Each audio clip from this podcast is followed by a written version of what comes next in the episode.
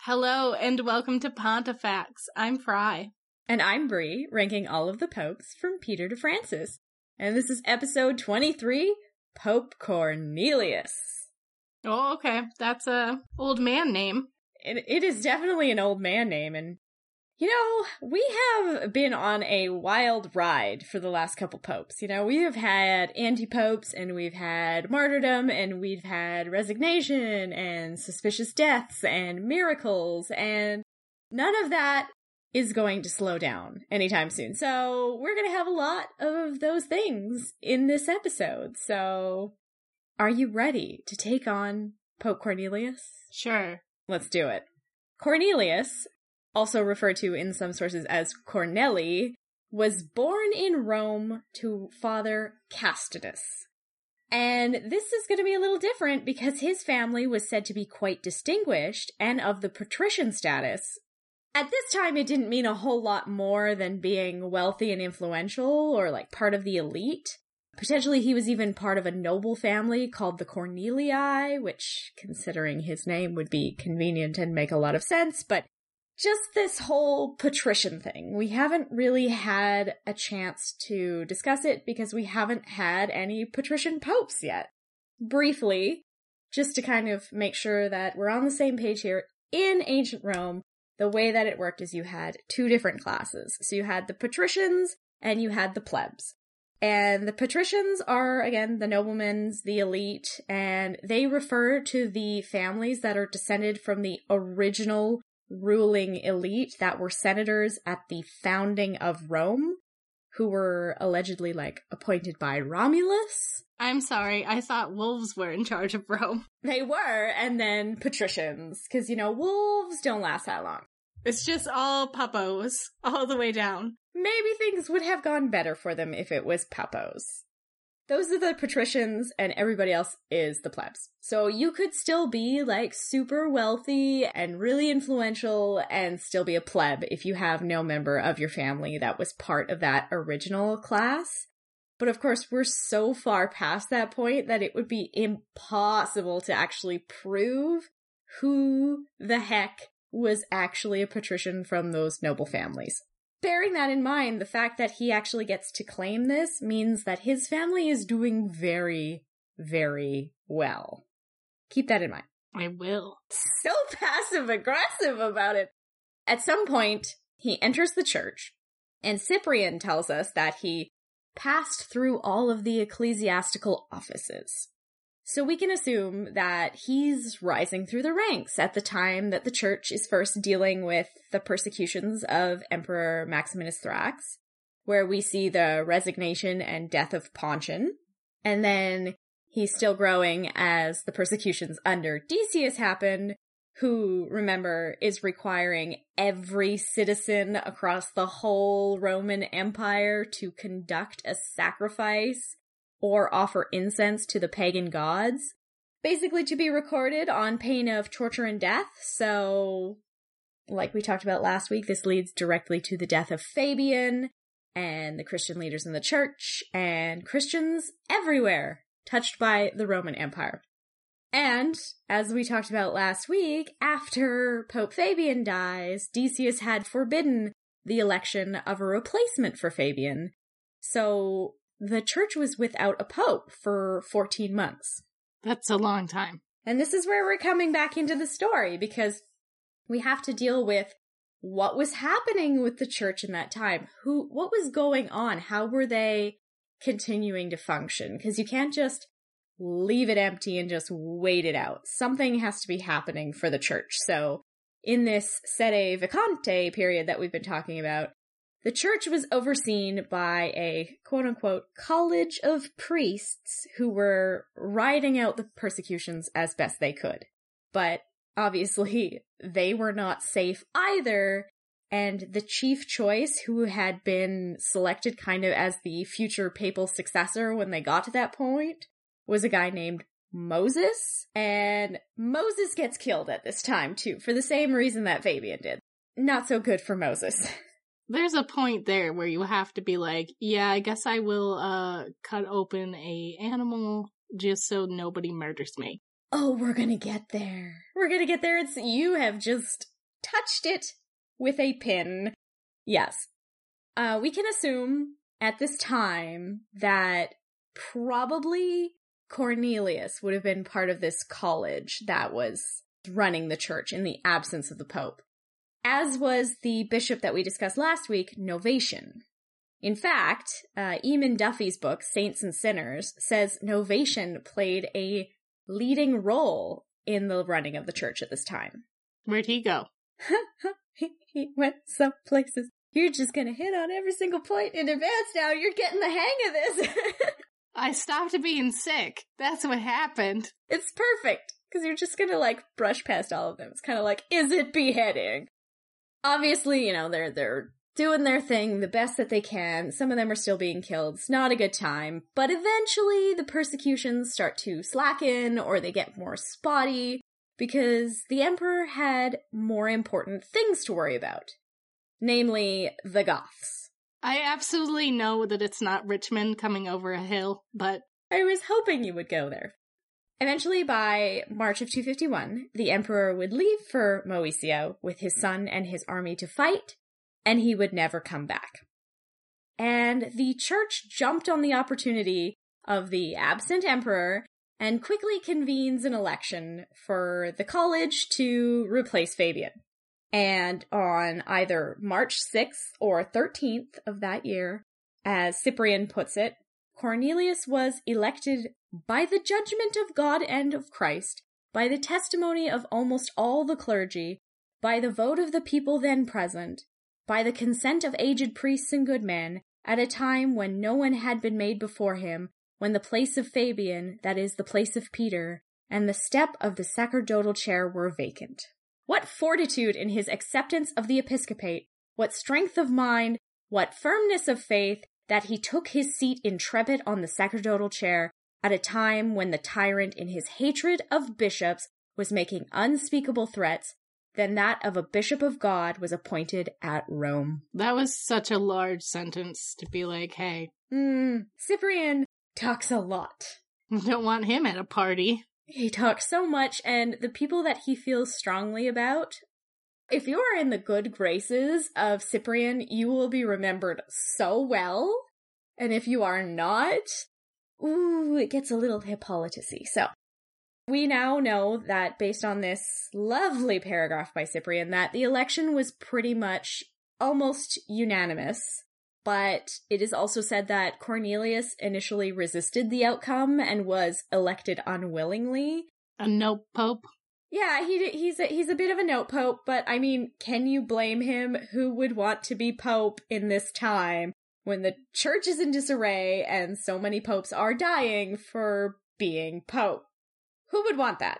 Not me. Well, Novatian wants that. Oh yeah, him. Novatian 100% thought that this election was his, and again, just like Hippolytus, we now have a huge problem to deal with when somebody doesn't get elected when they want to. Is Novocaine the next anti-pope? Maybe. but before we get to that, um, we need to talk about why these two are kind of at odds because there is a major, major, major sticking point between these two men.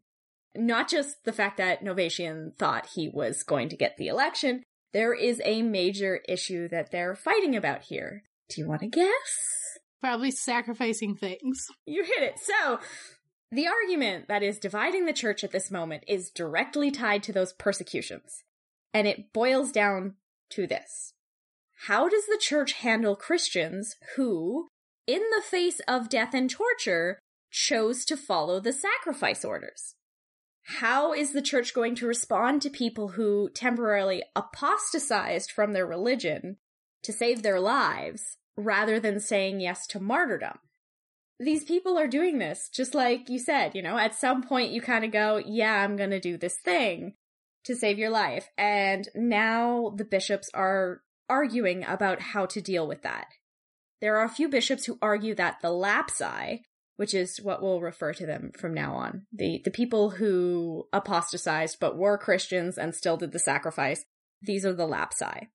So there's a few bishops who argue that these people should be brought back into the church immediately with no conditions. It just, it never happened. Ignore it entirely. Those are the most liberally minded bishops, and it wasn't a super popular position. Weird, because a couple popes ago, they were like, you can totally eat sacrificed animals. Just take them off that altar and nom them. Yeah, and I mean, we had Calixtus who was like, adultery and murder, it's okay. And total forgiveness of pretty much everything there. But we have to remember that idolatry, which is a, a sacrifice to a pagan god at an altar, is idolatry. And that is like the cardinal sin for these people. So, I think that's number one. this is a little bit more problematic. So we have the bishops that are arguing that, like, let's just forget it ever happened, welcome them back. Then we have Cornelius, who is more moderate, and he believes that the lapsi should absolutely be restored to the church and to communion, but that they would have to undertake a period of penance that was adequate to show their repentance for their actions. And most importantly, Cornelius felt that they must be welcomed back because to deny those who had faltered in their faith but were still alive would only weaken the church. So he he's fighting hard for this, but he believes that it comes with penance. Well, I mean, that's still welcoming them back at a certain point. Yeah, exactly. And this is the main moderate position, and he's supported by this in our main source for the period, who is Cyprian. Um, and we should mention now, because we're going to keep coming back to Cyprian, that he's the bishop of Carthage. And this was also supported by the Eastern bishops and the African bishops. So they're all on board with welcoming them back, but making them do penance. Novatian, on the other hand, was not at all about this thing. He was like, nope, you cannot be accepted back under any circumstances because you had committed idolatry and apostasy, and that's unforgivable. And he takes it to the next level and argues that the church didn't actually even have the authority to forgive those who were guilty of being a lapsi, and only God had that right. Repentance or not, they cannot come back. Wow. Yeah. You should have died, bro. Well, and this is where I have to stop and say for a second, um, everyone who is in the church having this debate are only alive because they haven't been called up yet. So they've managed to just avoid being brought for this offering yet. They've escaped persecution and martyrdom by pure luck. So why are they so judgmental? It boggles my mind. He he's very holier than thou, self-righteous garbage. So this is Novatian. of course. So we have two completely separate ideas here that do not jive. Like there is no middle ground. You can't those those ideas are not going to be reconciled. And then Cornelius has the most support and is elected pope because most people agree with him. So Novatian refuses at this point to accept Cornelius as pope and appoints himself to the position instead. Anti-pope number 2.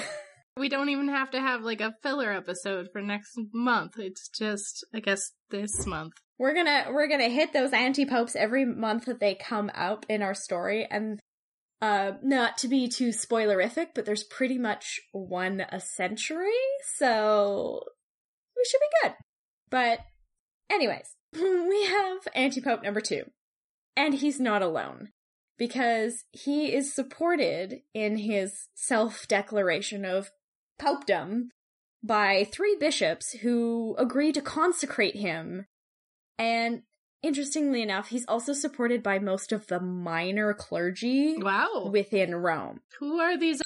Where? Why? These are like the this is the minor clergy in Rome specifically, and it seems that kind of taking this morally rigorous position, he's actually drawing in a lot of people who had been supporters of Hippolytus originally. Oh, okay. Just some Hippolytus hanger-ons. Yeah, and we can assume, of course, this is, uh, you know, we see Novatian expanding on his ideas on what made an apostate ineligible to rejoin the church to include Hippolytus's old arguments, basically saying the church didn't have the authority to forgive those sins of murder, adultery, idolatry, and remarriage. Now, that last one is a new one, but clearly Novatian was really into being a rigorist and keeping all of those pure human beings in the church and no one else. But this isn't to say that Novatian had the majority of the support, even though he had most of the minor clergy, because we still have the election showing a majority favor Cornelius, and he couldn't have gotten there on his own. So he has his own support among the bishops of Africa, of which there are about a hundred. There's 60 bishops in Italy. There's the Bishop of Alexandria, St. Dionysius, who brought most of the East on side, and of course, critically, Cyprian, Bishop of Carthage. Carthage is pretty big. Carthage is is very big, and he he basically Africa will do what Cyprian says. So big deal.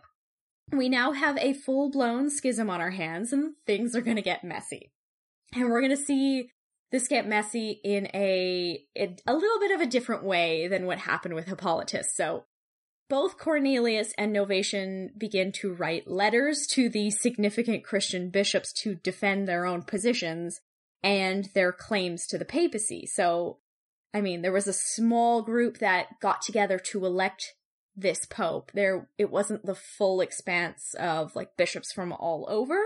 So, this is contentious, and now they have to write to all of those bishops who weren't there and say, who do you support?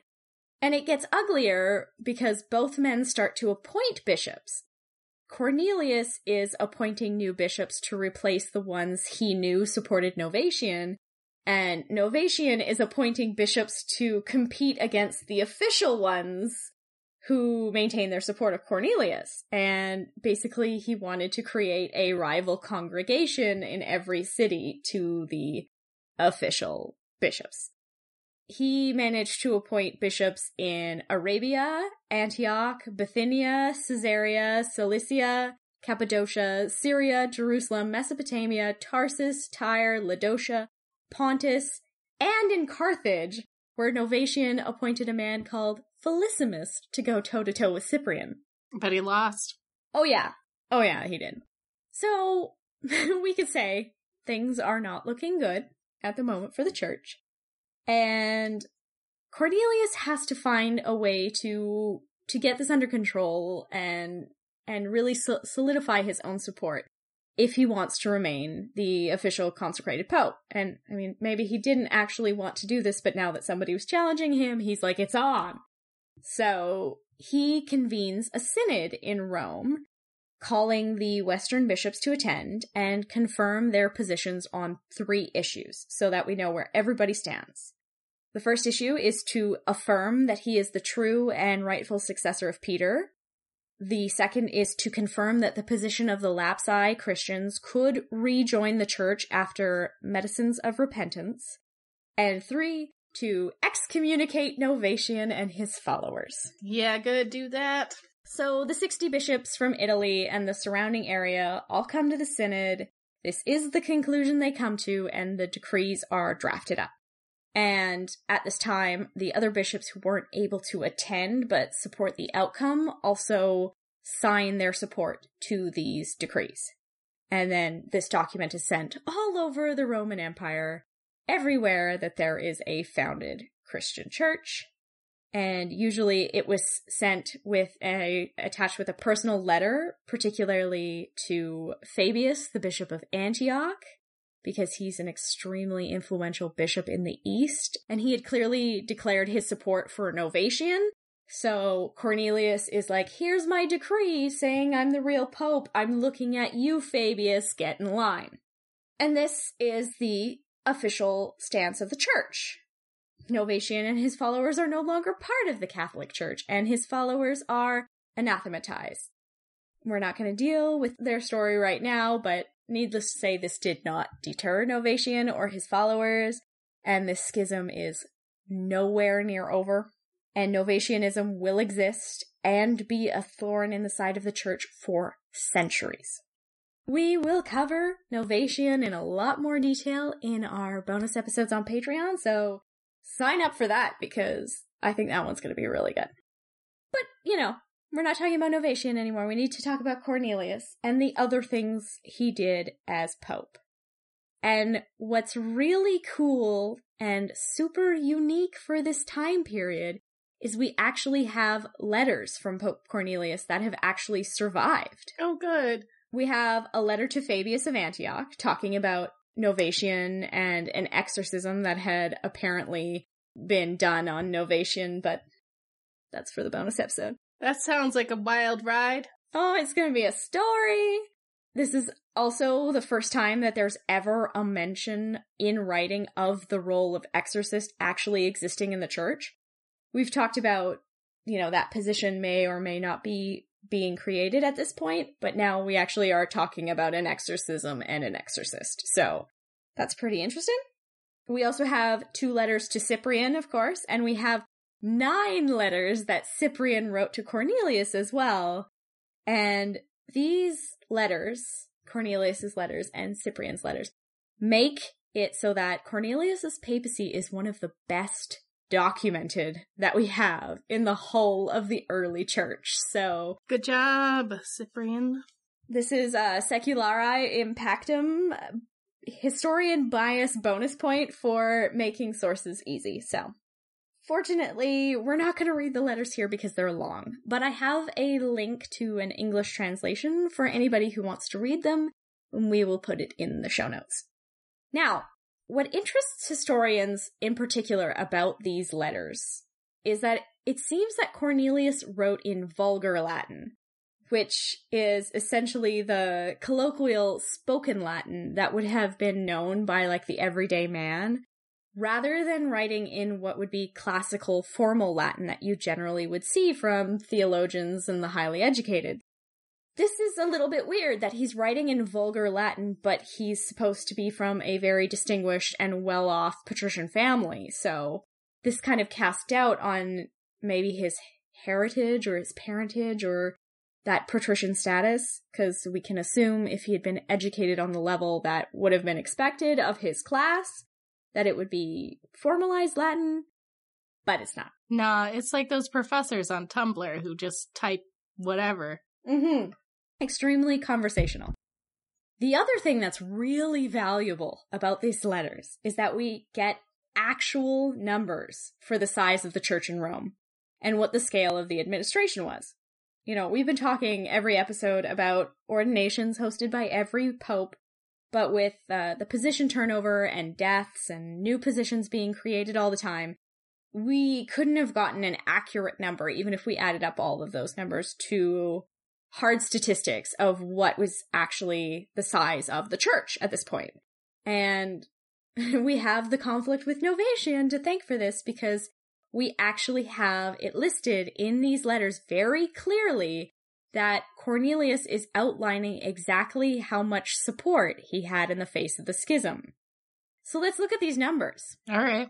At this time in the church, specifically in Rome, quote, this avenger of the gospel did not know that there should be one bishop in a Catholic church, yet he was not ignorant, for how could he be, that in there there were 46 presbyters, 7 deacons, 7 subdeacons, 42 acolytes, 52 exorcists, readers, and janitors, and over 1,500 widows and persons in distress, all of whom the grace and kindness of the Master nourish. So this tells us a lot about the early church, more than we could have ever known otherwise the the size of what Rome's administration looks like. We see that the church is supporting widows. Um, and from these numbers, scholars have gone on to project like what the actual number of Christians could have been at that time living in Rome. Did they combine exorcist with janitor? And readers. Yep. Those are similar jobs, I guess. Cleaning the soul, cleaning the bathroom, you know, it's all good. You said 52 exorcists, and I was like, that's a lot. And then it was like janitors, though. And I was like, oh, okay. Yep. And reading. I don't know what that has to do with cleaning the bathroom either. They're sort of like miscellaneous, but they felt that that would have been condescending to say. Might have been better. Yeah, could you imagine going down in history as miscellaneous? Well, I mean, it's kind of already confusing. Why are the janitors with the exorcists? Maybe they were on the same level at that time. We don't know. Maybe they're the same person. oh my god. Well, again, cleaning a bathroom and cleaning someone's terribly corrupted soul, maybe they're similar. Kind of gross. Well, I mean, demons, man. They're pretty gross. They're pretty gross. Going back to the idea of these, how many Christians can we extrapolate from this as living in Rome at this time? So we have Gibbon, a very notable Roman historian from the 1700s. He estimates that these numbers would allow for a Christian population of 50,000, which if we project a population of Rome being approximately 5 million, which is the rough estimate by scholars, then that's about 1%. There are other historians like Benson and Harnack who think that's probably a bit overestimated, but it does give us at least some idea of scale of the growing religion, which is still making its mark despite the fact that the emperors are just trying to murder them all. So good on them for making up the 1%. So we also have one little strange addition from the Liber Pontificalis that doesn't show up anywhere else, and it's just kind of weird. And it says, with the help of Saint Lucina, Cornelius transferred the remains of the princes of the apostles, Peter and Paul, to places of greater honor. We have no further evidence to suggest that Cornelius was moving people around, or that Peter was moved anywhere at all, or where this new place of high honor is, and it's just the Liber Pontificalis. So it's garbage, so. They love their weird garbage. They, they sure do. Now, while all this was going on for the church, the rest of the Roman world had figured out that Emperor Decius and his son had been killed by the Goths in the Battle of Abritus, and a new emperor had been declared by the soldiers, Gallus. And Gallus restarts the Christian persecutions again. And one reason that is cited for this is that in 252, Rome breaks out in plague.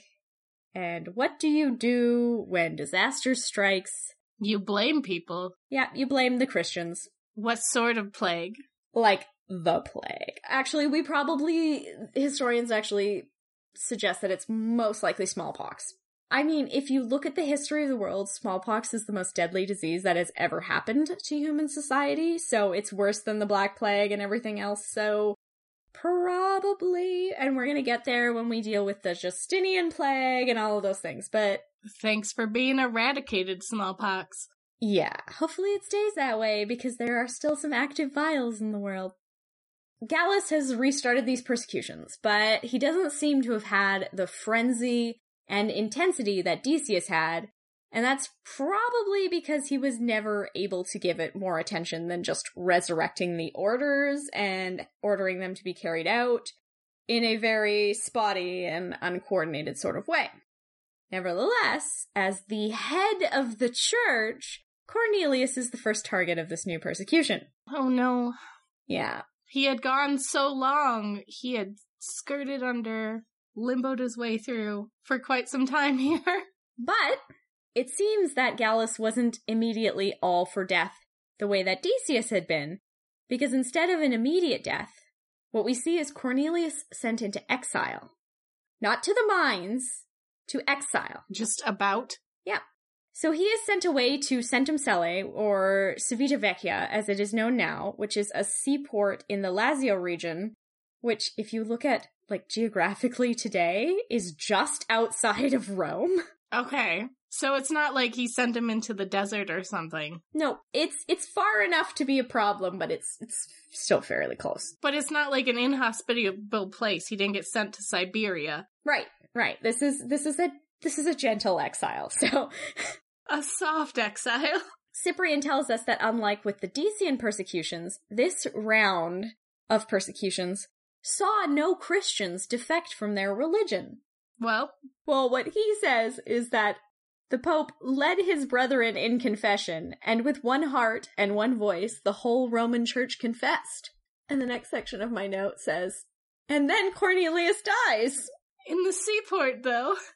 It's not an instant death persecution, but death nonetheless. Accounts differed on the exact method, because what challenge would it be at this point if we knew exactly how a pope died? I mean, uh, I just want to know. If he was martyred directly by execution, it was a beheading, but there are just as many sources that say it was like the hardships of extreme treatment.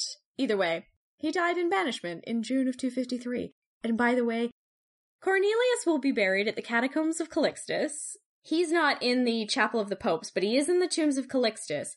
And he's very nearby the Chapel of the Popes, but he's in what is now thought to be a family tomb of the Cornelii. Oh, he didn't even get to go in the Pope thing because he had like a outstanding plot already. Yeah, probably. I mean, it's very common for them to have these family plots if they're wealthy and noble. So, yeah, he gets to go there.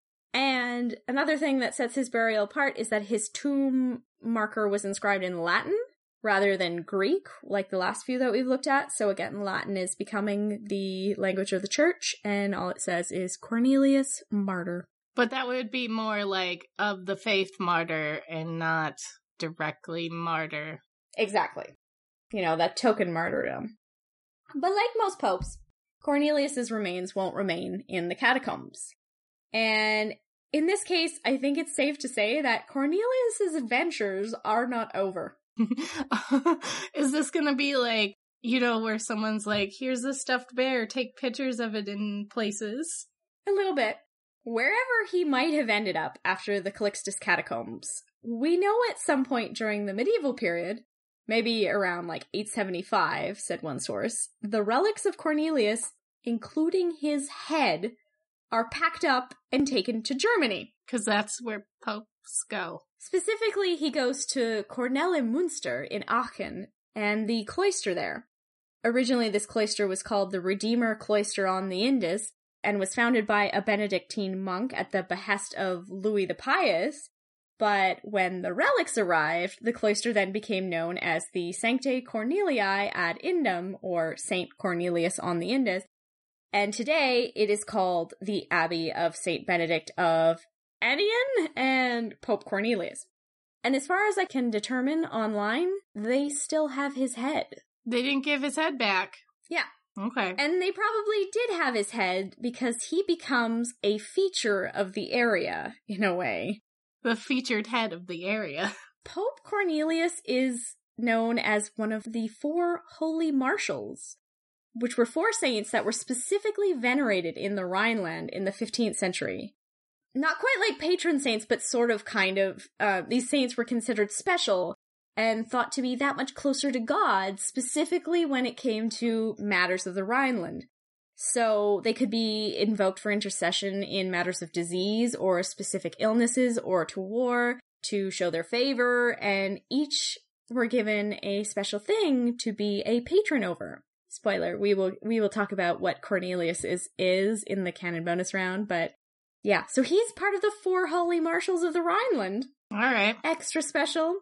Just to tick all the boxes, the four marshals are Pope Cornelius, Quirinus of Neuss, Hubertus, and St. Anthony the Great.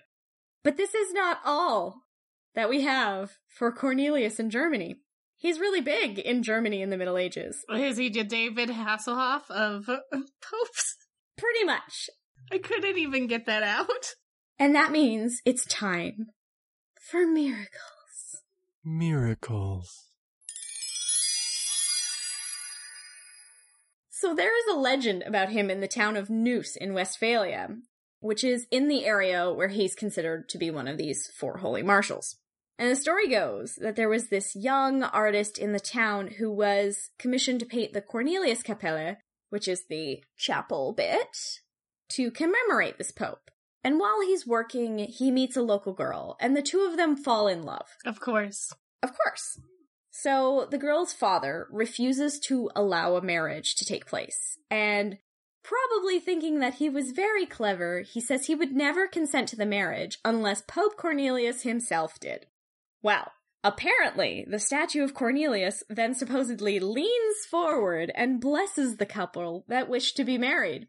And that shut up old dad super good, and the couple was married. That's some Jonathan Strange and Mr. Norrell bull right there. But we're not done. He's also got a miracle story in Brittany. All right. What's he do? Have you ever seen the Carnac stones? No. I'll show you a picture here. I thought I had one saved, but I don't. Google it for me. Yeah, I'm gonna Google this for you, and here is the picture for you. No. What? no, I haven't seen those at all. So there are these huge megalithic stones, and there are 3,000 of them collected and placed in remarkably straight lines that were more than likely put in place by Neolithic pre-Celts around 4500 BC, which make them potentially older than Stonehenge. That's um some dedication. Yeah. That's a like a lot of work there. It is. It really is. However, if we're to take miraculous legend at face value, then they're definitely not that old because they were once pagan soldiers. Oh. Pagan soldiers that were turned to stone by Pope Cornelius when he was running away from them in Brittany, where he never went. So, of course, this in the mythology explains the orderly lines because we know that Roman legions were trained to perfection. So, there, there is uh, no evidence whatsoever that Cornelius was ever in Brittany, but he's big there. So, there you go. Kind of looks like a really big fingerprint. Kind of does. Although that would be a very bad fingerprint to try and get away with crimes with because you'd stand out in a heartbeat. Look, it's a giant fingerprint on the side of a hill. You're not very inconspicuous. So now we get to rate him. Are you ready? Yeah, let's go. Papatum and Phallium. Okay, so we need to start this with the policy on the lapsi. In the good column, it is the policy that is adopted by the official church. He sets the standard for Catholic dealings with sinners and forgiveness and absolution. He makes the church universal in accepting all of those with faith rather than just those who are willing to be martyrs. He's identified as the first in a large ongoing conflict, which will be holy versus Catholic viewpoint. So there's that. So that's in the good column. In the bad column, it creates a schism that will be with the church for a long time. It will establish itself across the empire and challenge the church for the future. And I don't know, maybe you want to say he wasn't strong enough to stand against Novatian and end it right there. I don't know. I lean more towards the good. Yeah, I can't I can't fault him for someone else being a jerk. Honestly, um he did what the his predecessors would have wanted him to do. The precedent was set. It does, and it is this idea that that all sins can be forgiven and you can be a Christian at any point in your life. So there's that. Um, we have a couple more points on him. It's the first mention of exorcist that we really have in the church. So maybe there's a thing there. Um, he's also clearly a significant figure in the church. He's still huge in Germany. Yeah, well, Germany likes weird things. Uh, yeah, they do. What do you want to give him? Let me give him a seven. Okay. I was going to give him a six, so I'm going to stick with my six to give him a 13 for Papatum and Phallium. How unlucky. Directly before Halloween. Yes! Fructus prohibitum. So we have one mention of trouble between Cornelius and Cyprian, which says the friendship of Cornelius and Cyprian was strained for a time when one of Cyprian's rivals made accusations about him. But the problem was cleared up. No more information about this, but I would be disappointed if he believed something bad about the man writing about him like a fanboy. So, so we can't really give him anything for that, but it's just an interesting point. But I definitely want to give him like three points for the schism there. You want to give him scandal points? Well, let's let's look at how he handles Novatian because this is kind of scandalous because in Cornelius's letters, we have him writing about Novatian very maliciously and bitterly. Like some of the stories that he accounts about Novatian in these letters come across not as him trying to condemn what Novatian's doing, but they seem like libel and gossip. He doesn't like Novatian at all. Okay. And I mean, I'd be mad if somebody was challenging my papacy too, so I get it, but it does come across very like mean girls gossip. I am gonna give him a couple points for that, but I think mm, it's gonna be a one or a two. Uh, I'll still give him a three because we gave uh we gave Peter a five for being a big old douche, but he was a big old douche to everybody. You rated Peter so high, I don't even think it was a five. You gave Peter a ten. Well, I'm gonna give Cornelius a one for for the for the gossipy letters, so that gives him a four. Secularii impactum. The letters from him and from Cyprian makes this one of the most documented early popes, and he gives us church statistics. So those are two historian points that he's getting from me. And then the other thing that we need to consider is that he's literally making legends all over. He's got the stones of Carnac and like making things happen in Germany. So I can give him a few points. I don't want to give him a ton, maybe like four. all right, I'll give him a four too. His head's still there. I suppose we could probably go see it if we ever wanted to go to Germany. I would so go to Germany again. Germany is lovely, but um, I looked for it online. I tried to see if anybody had posted a picture of it. No such luck. But it's there, like, could we visit it? As far as I could determine, it's still there, but there was no source that said, come see Cornelius's head. So, How many people actually want to see Cornelius's head? man, like if you go across Europe, there's, there's saints' bodies everywhere and relics, man. So I would not be surprised.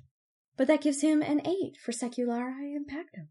Fossium Sanctus. Okay, this is a category in which we have things to look at, okay? So, here is his photo. It's small that we're gonna rate him on. Here we go. Yes, that's a photo for ants. I couldn't find a bigger one. Um, that's, that's him. And if you're having a hard time rating off of that one, I'm gonna give you this one. I think we can make an exception this time. Are you ready? Yes. Okay. This is what we're gonna rate on. Oh no!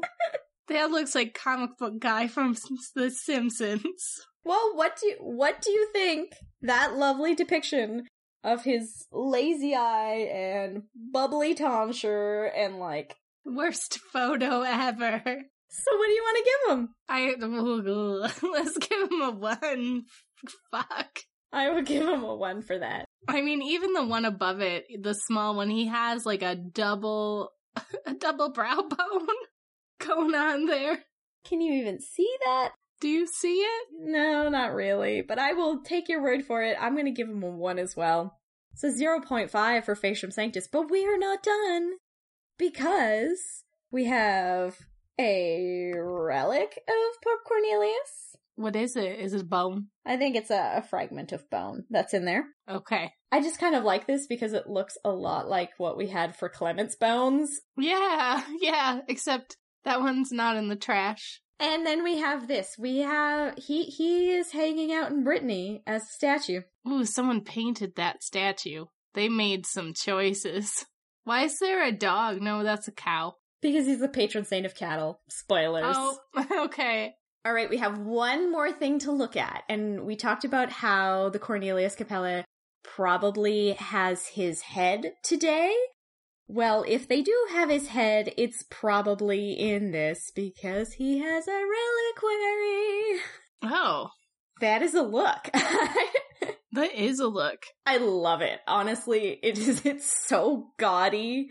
It's made out of I I'm fairly certain that that's silver because that's a thing that they did with holy figures at a point is they would just emboss things in silver. His cheekbones are so sharp. So sharp. and I mean, this crown, this papal tiara, It's huge. I just need that in my life. Can I wear something like that?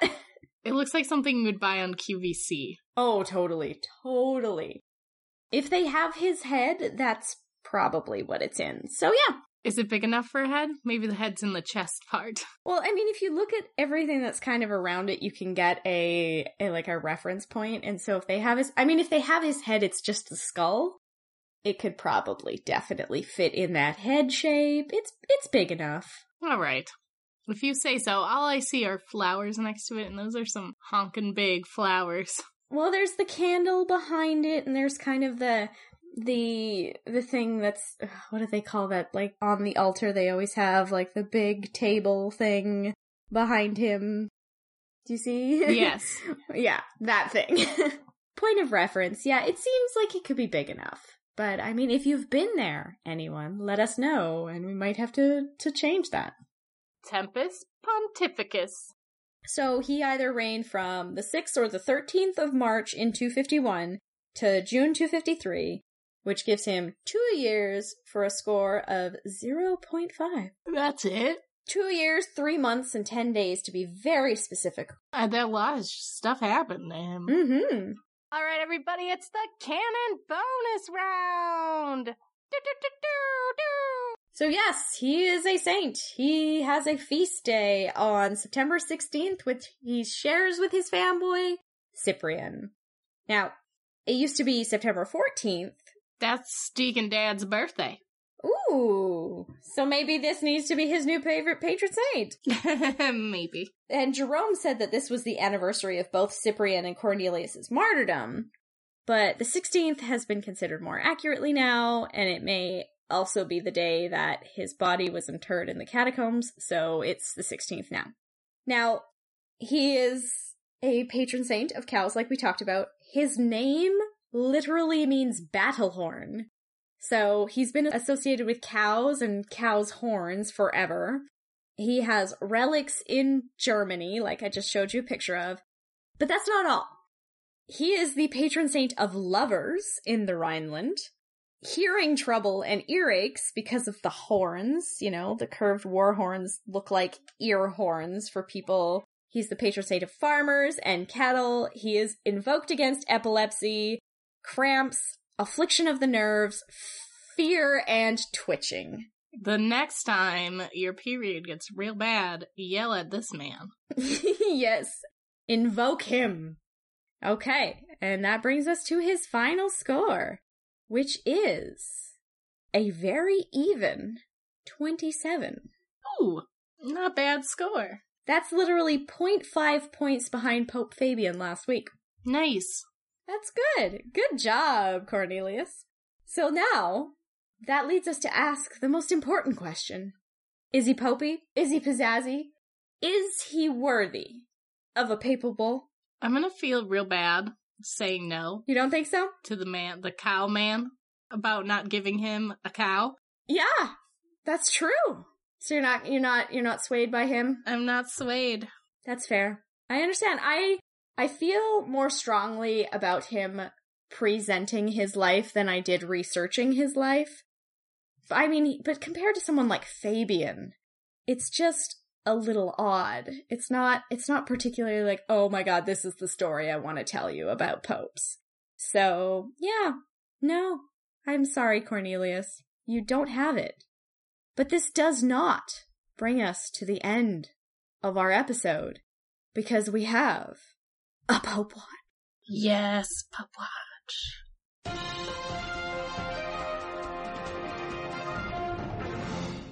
Fry, Mm-hmm.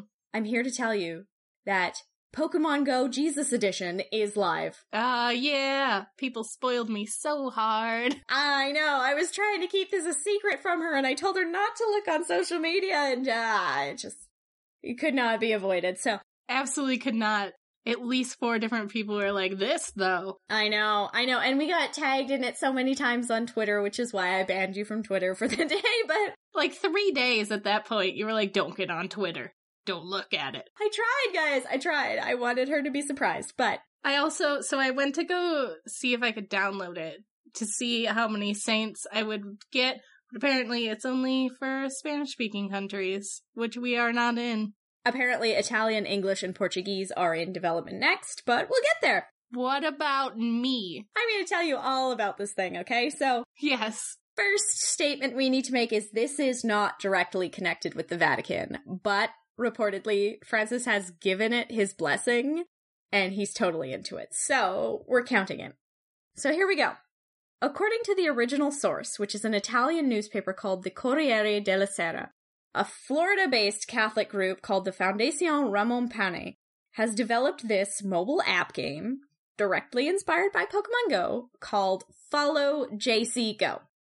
And this will allow users to collect saints and Marian devotions and other important biblical figures to add to their own evangelization team. So this app, Follow JC Go, cost $500,000 to develop through private donations and sponsorship, and it was presented at the October meeting of bishops as part of their discussion on using technology as an evangelization tool targeting the youth of the world, with the hopes that it will get a full rollout at World Youth Day in Panama in January. Apparently, Pope Francis thought this was a great idea, and we have a quote from Ricardo Gronza, who is the executive director of the group who made the game, and he said, You know, Francis is not a very technological person, but he was in awe. He understood the idea, what we were trying to do combine technology with evangelization.